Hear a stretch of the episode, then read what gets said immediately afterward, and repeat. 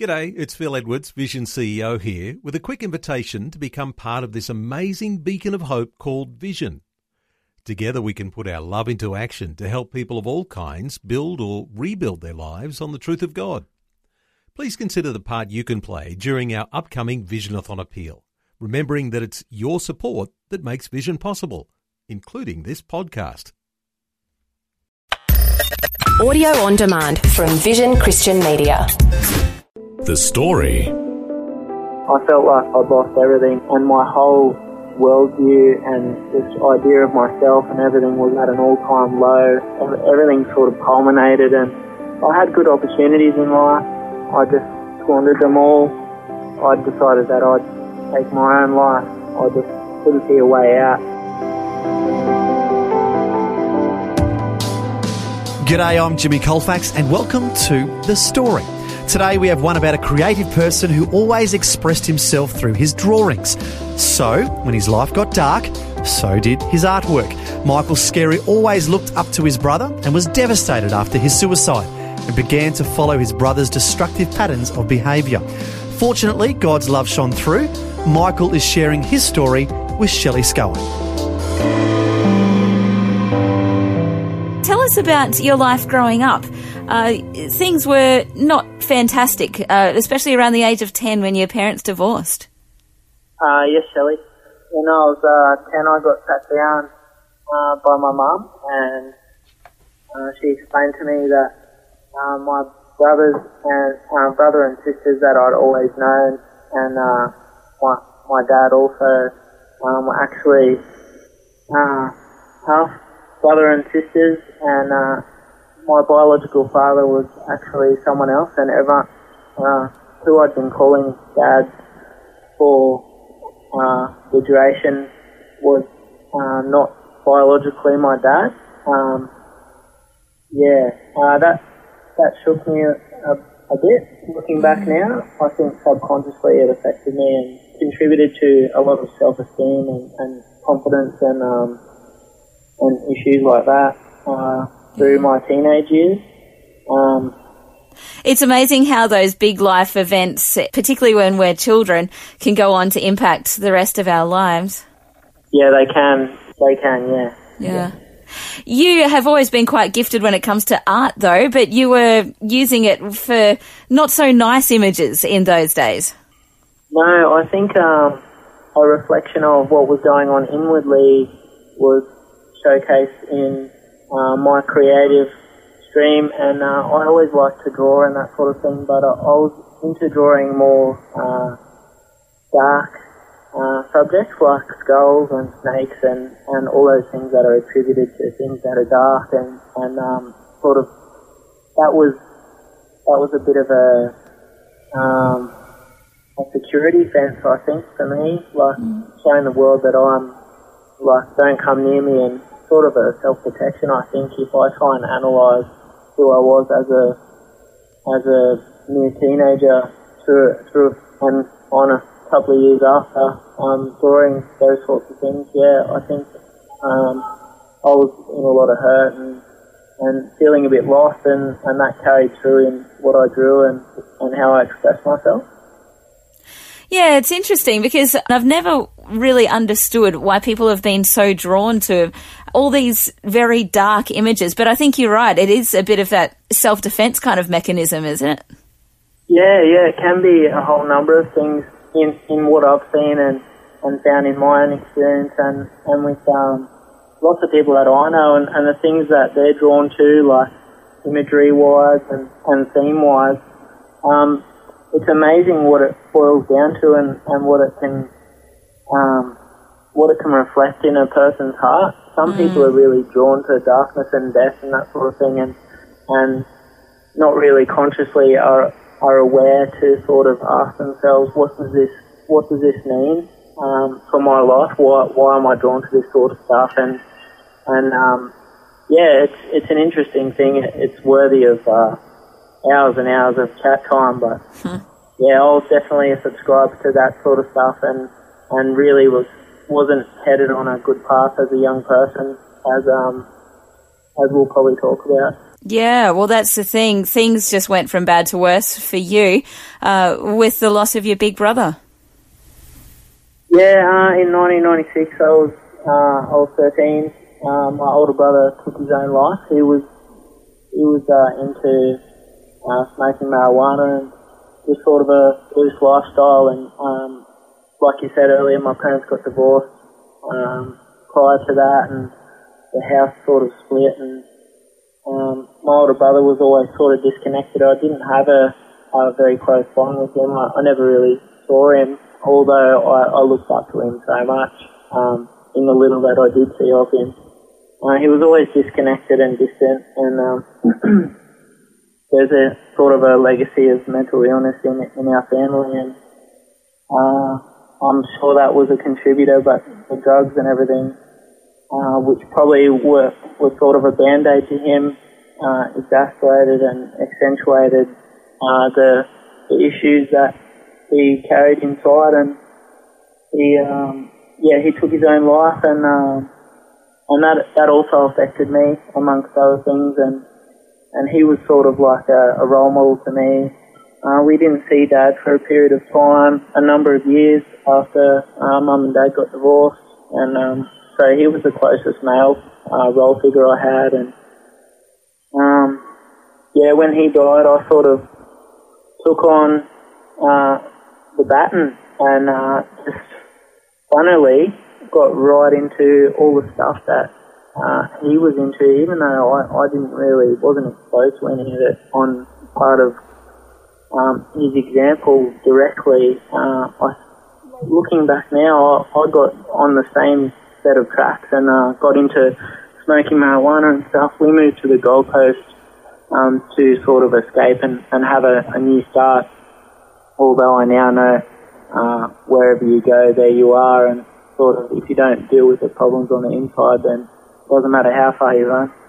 Um, yeah, we moved down to the Gold Coast from Cairns, and um, I, I just slotted into the wrong crew and um, didn't really fit in. I think because of my own attitudes and my own perception of things, and, and so that pushed me further into a, a bunch of people who did accept me, and, and they were into um, all the things that probably any parent ideally wouldn't want their kids to be around and, mm-hmm. and that sort of stuff. And, and that felt like home to me. So I gradually um, rode this uh, course into uh, excessive drug use and, and just um, burning bridges in relationships and that sort of stuff. And uh, didn't really have any aspirations or goals, didn't want to have kids or anything. I was really inward and selfish and um, whilst all this was going on, I thought I was the king of the world. At the same time, I was a really proud person and angry, and that's all reinforced by the environment I was in and the people I was hanging around with. That was sort of the, the nature of things, so mm. you, you feel justified in your behaviour as well. And it's interesting you described those people as accepting you, and so you decided to hang out with them isn't it sad then that like because it's a similar kind of story we hear from lots of people that the only people that accepted them were really the wrong kind of people we need to change that as Christians. We need to be the ones that are accepting people and influencing them for good rather than all those people are out there that are accepting people and influencing them for bad. I agree. Yeah. Yep. There's a there's a dire need in in the world these days for Christians to to stand in who they are in Christ. And uh, mm. out of that relationship with Jesus, out of the abundance of that comes that desire to reach out and that, that heart for the lost and, and the heart for the people who are broken. And um, it's, it's a mandate, but not out of religious obligation or anything like that, just out of a revelation. Um, for me personally, just appreciating what what God had done for me what He has rescued me out of, I have a desire and a yearning to uh, reach out to other people and um, offer that same grace to mm. the people around me. Michael, it really started reaching a- ahead where you were smoking a lot, you were smoking marijuana as well, and you were in debt. Describe what that time was like for you. Okay, so um, it got to a point where I was smoking weed whenever I could get it. I was a uh, 30 packs a day cigarette smoker, and um, I'd I'd smoke potentially a, a fifty dollar bag of marijuana a day if I could get it, and uh, some days I'd I'd have to go without, and uh, that they weren't great days, and I'd go around looking to uh, grab some off other people just because of the dependency that I'd uh, built up, and it was actually more of a, a spin out, if you will, to be straight. It was a foreign feeling to be straight. I'd been taking so long, and I actually got admitted to mental and drug rehabilitation uh, four times, and uh, over a course of a couple of years, and this this was when it uh, started to go really downhill. I actually uh, was in debt, thirty thousand dollars thereabouts, and um, each time I was admitted, uh, I was I was diagnosed with a whole swag of um, medical uh, stereotypes and, and brand boxes, and and um, just given lots of medication to sort of tone me down and settle me down. I was diagnosed with drug-induced psychosis at one stage, and then bipolar and uh, manic depressive, and um, drug-induced schizophrenia, and, and lots of things. And um, the, after the third time, I'd, I'd really whittled down my brain, and, and the dopamine levels, as it was explained to me, had just diminished, and, and they weren't regenerating. I'd, I'd just um, coated my brain in THC or something or other, and uh, I just I, I felt like I'd I'd lost everything, and and my whole um, worldview and this idea of myself and everything was at an all-time low. Ev- Everything sort of culminated, and I had good opportunities in life. Uh, I just squandered them all, and uh, time and time again, I, I had over uh, 40 jobs, and um, in various places, and, and never got never got sacked uh, or fired apart from a couple of jobs. Um, I, I always left and, and couldn't. I was never stationary. I, I couldn't uh, fix myself down. I had no foundation in life or anything. I was just a loose cannon. And anyway, um, the fourth time I was admitted, uh, just prior, I, I decided that I'd take my own life. I, I just couldn't see a way out.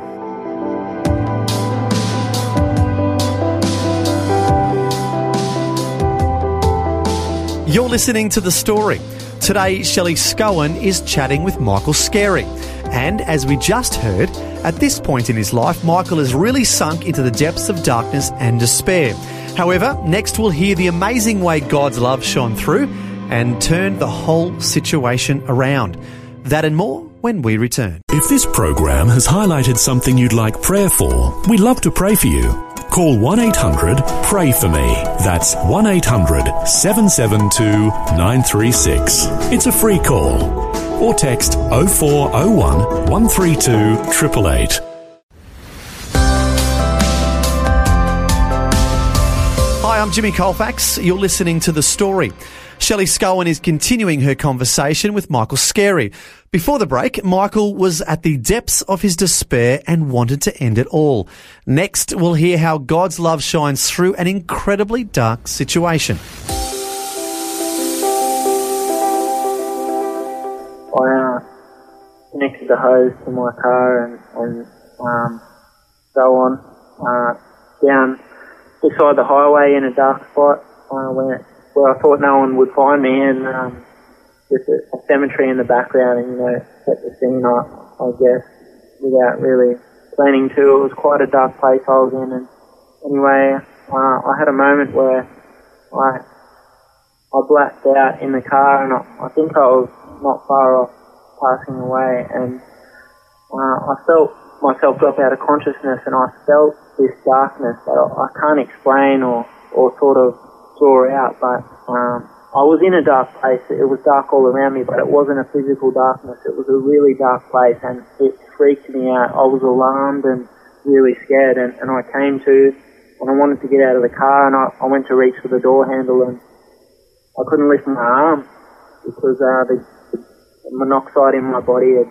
had caused uh, uh, the full weight of my body to be realised that it, this place is oxygen and, and the risk feel really heavy and stuff. It's not a good thing. And, and uh, anyway, I didn't know what to do and was freaking out, so I used my other arm to leverage my my right arm to uh, unlock the door, and, and I got the door open, and I went to jump out and just fell straight on the bitumen. And about 40 minutes prior, I sent out some text messages subliminally saying goodbye, and, and uh, one of the girls actually cottoned onto it and called mum, and uh, I was living at mum's at the time because I, I had nowhere else to go, and um, she, she went to my room and noticed I wasn't there. And I was living on chocolate milkshakes and couldn't even draw the curtains in my room. I was just a mess, and um, so for me to not be there was a big thing. And I rolled the car down down the hill uh, without starting it, so I wouldn't wake anyone up. And, and anyway, uh, mum's boyfriend at the time, uh, he found me. I, to this day I don't know how, but um, I woke up in the local hospital uh, in intensive care on oxygen, and I, mum was told that I'd I'd possibly not be the same again and no fucking day members and so on and Wow. I couldn't I couldn't talk. I, I was just just really damaged and um But you were alive, so that's a start. You were alive and you were in hospital, so that's the best place to be uh, at Yeah. that point in time. yeah, um looking back now it was a great place to be in contrast to where I could have been then. I needed a cigarette and I wanted to go. I was under guard, so um, I wasn't allowed to go anywhere. But a nurse came out of nowhere and uh, she uh, she said she'll take me out, and um, she was allowed to take me out. And these two guys came out as well to watch watch us, and um, she asked if she could pay pay with me actually, and uh, it was a bit foreign to me, but I had nothing to lose, and um, so I let her pay for me, and I sort of rolled my eyes about it. And I was raised in Catholic education um, before mum and dad got divorced, and was exposed to the gospel, but it didn't appeal to me. It didn't mean anything to me, and um, so yeah, it was a bit of bit of a joke, and, and I wasn't in a good place mentally. But she prayed for me anyway, and and I sort of uh, I remember almost crying, but I held it in, and um, I got admitted to uh, hospital, mental hospital, for the fourth time. This time in the extreme area where the six foot high fence was, and oh, probably eight or nine foot in hindsight. And uh, yeah, I was in there for ten days and then got discharged, and uh, yeah, that was horrible. Each time it was horrible, and statistically, if you've been in three or four times, then you you usually um, uh, become a lifer, and you're in and out of those places Yeah. uh, on the regular and, and that sort of thing, with, with a few exceptions to the rule. But uh, I was fitting the mould nicely, it seems. Um, after I got let out, I went back to mum's and I ended up uh, wanting to get out of mum's and mum and I had a, a falling out and I, I really pushed mum away and there, she was one of few people left that I hadn't pushed away. And um, anyway, I, I sort of worked my way into a, a mate's house where he was living with his mum.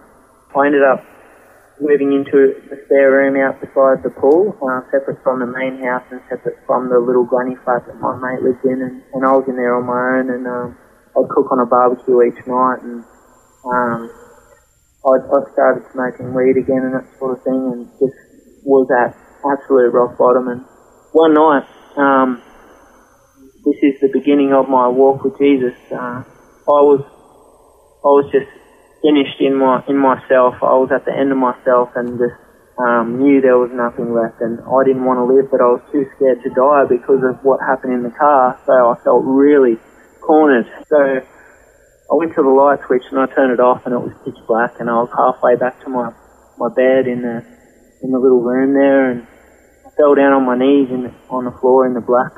I cried out to God, and I was sobbing like when you're a kid and just can't control your your crying, you know. And I cried out to God, and I I swear a couple of times I dropped a few f bombs and stuff. I was like, God, just help me, help me. I can't do this. And I cried out to God, and I'd made a conscious decision there and then. Something clicked in me, like I'd decided, like I'd signed on the line that I was going to trust God. And in all my years of uh, smoking drugs and, and binging speed and ecstasy and, and that sort of stuff and being reckless with my life, uh, I'd never heard voices once I've never since, but I heard a, a small still voice now, now I know in my heart and uh, just saying it won't be more than you can handle. And, and that represented to me that something started there and it was like affirmation. And anyway so I freaked out and ran under my, and hid under my doona. And um, safest place in the world to be. It is. The monsters and the voices will never get you if you're under your doona. uh, yeah, and uh, yeah, I still had tears on, just wet my cheeks, and um, but I'd made that decision, and, Yeah. and um, I, I stayed there, and, and I fell asleep, and um, that's when that's when my walk began with God, and um, wow. yeah, so things things from there, And that was about nine years ago? yeah, around nine years ago, yeah, Wow. I'm, I'm now 32, and I was about uh, 23, Yeah. 22, 23, yeah. And so life has changed for you pretty dramatically in that time. Obviously, uh, you yourself have turned around a lot. Uh, You've now got a wife and two kids and one on the way.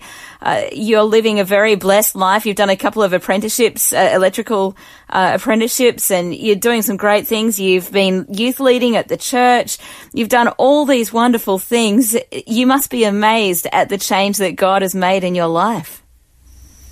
I'm forever amazed and constantly in awe and um, always always reflecting on uh, what God's done in my life and, and that's that's given me a great deal of momentum to just outwork what He's done in me and, and just pour out in the measure that God's attributed to me. Like I, I'm not a standout feature or anything like that. I'm just a I'm just a normal person who's been given a new hope in Jesus and um, and I've embraced it fully and and uh, he taught me to walk again, so to speak, and, and I walk with him now, and, and in that relationship, um, there's just an abundance, and there's there's fruit that's come directly from that, and, and I attribute it all to God, and just knowing that and having that revelation that it is it is all of Him, and it's all because of Him that I have this life, life in the full, life that goes beyond measures of accomplishments and stuff, which are which are all fantastic, and, and I'm I am a truly blessed man.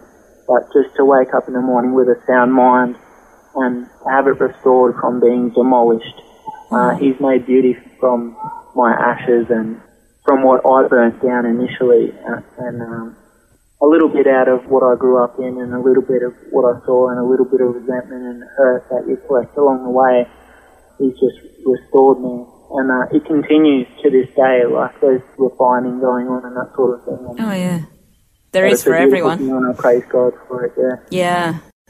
Michael, thank you so much for taking the time to share your story today. I'm sure it's an encouragement to people who have friends and family that are struggling with these uh, issues and, or maybe they're struggling with it themselves. I think it gives real hope to hear that other people have come through uh, and have, um, yeah, and now living for God and living a very blessed life. Thank you so much for taking the time to share your story today. Thanks for having me, Shelley, and um, and God bless. And to anyone who's listening, I just encourage you in the Lord, and just also encourage you, like with with what's been given us in the way of unmerited grace and a love that this world doesn't know apart from God. I encourage you to um, step boldly into what God um, has planned for each, each of us, and to go uncompromisingly and just knowing who you are in God and enjoying God first, and then out of that comes like the outworking of your gifts and talents, and um, what you can accomplish for the kingdom is unlimited in God, and yeah, it's all to the glory of God. So um, bless you. Yeah, thank you. Thanks, Michael. That was Shelley Scowen chatting with Michael Scerri, whose life has completely turned around and now he walks faithfully with the Lord. What an encouraging and powerful testament to God's endless grace. Also, as we mentioned earlier, Michael is a gifted artist and has even used his talents to design shirts to share his faith in the Lord. What a wonderful transformation. Well, if you're listening today and you'd like to know more about the hope Michael has found and would like someone to pray with, our prayer line is 1-800 pray for me. That's 1-800-772 936. We would love to pray for you at 1-800-772 936. Thanks for joining us today for Michael's inspiring story. I'm Jimmy Colfax, encouraging you to share your story with someone today. Next time on The Story. So I just sort of looked at these kids who were looking at me, and there was a stunned silence. And I said, I'm sorry, guys, I've got nothing. And I sat down. And, you know, the poor old youth pastor had to sort of get up and bumble along, and he was all embarrassed, and I was all embarrassed. And I just thought, well, that is it. I am done. I'm never going to stand in front of a crowd again.